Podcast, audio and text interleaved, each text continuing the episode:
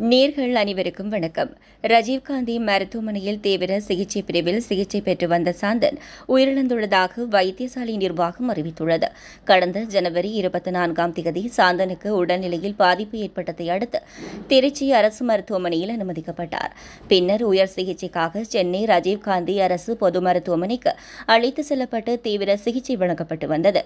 எனினும் அவர் கோமா நிலைக்கு சென்ற நிலையில் இன்று காலை உயிரிழந்துள்ளார். முன்னாள் பிரதமர் ராஜீவ்காந்தி படுகொலை வழக்கில் கைது செய்யப்பட்ட சாந்தனுக்கு மரண தண்டனை விதிக்கப்பட்டது.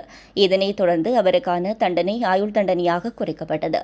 இதன் பின்னர் கடந்த இரண்டாயிரத்தி இருபத்தி இரண்டாம் ஆண்டு ராஜீவ்காந்தி கொலை வழக்கில் தண்டனை அனுபவித்த நளினி முருகன் பேரறிவாளன் சாந்தன் உட்பட அனைவரும் விடுதலை செய்யப்பட்டனர்.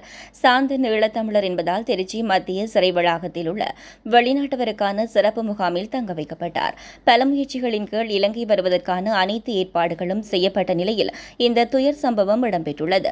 யாழ்ப்பாணத்தில் வாழும் சாந்தனின் தாய் அவரின் வருகைக்காக முப்பத்தி இரண்டு வருடங்களாக காத்திருந்த நிலையில் உயிரிழந்துள்ளமை அனைவரையும் வேதனையில் ஆழ்த்தியுள்ளது. இது எஸ்பிஎஸ் தமிழ் ஒலிபரப்புகளுக்காக யாழ்ப்பாணத்திலிருந்து மதுஸ்ரீ.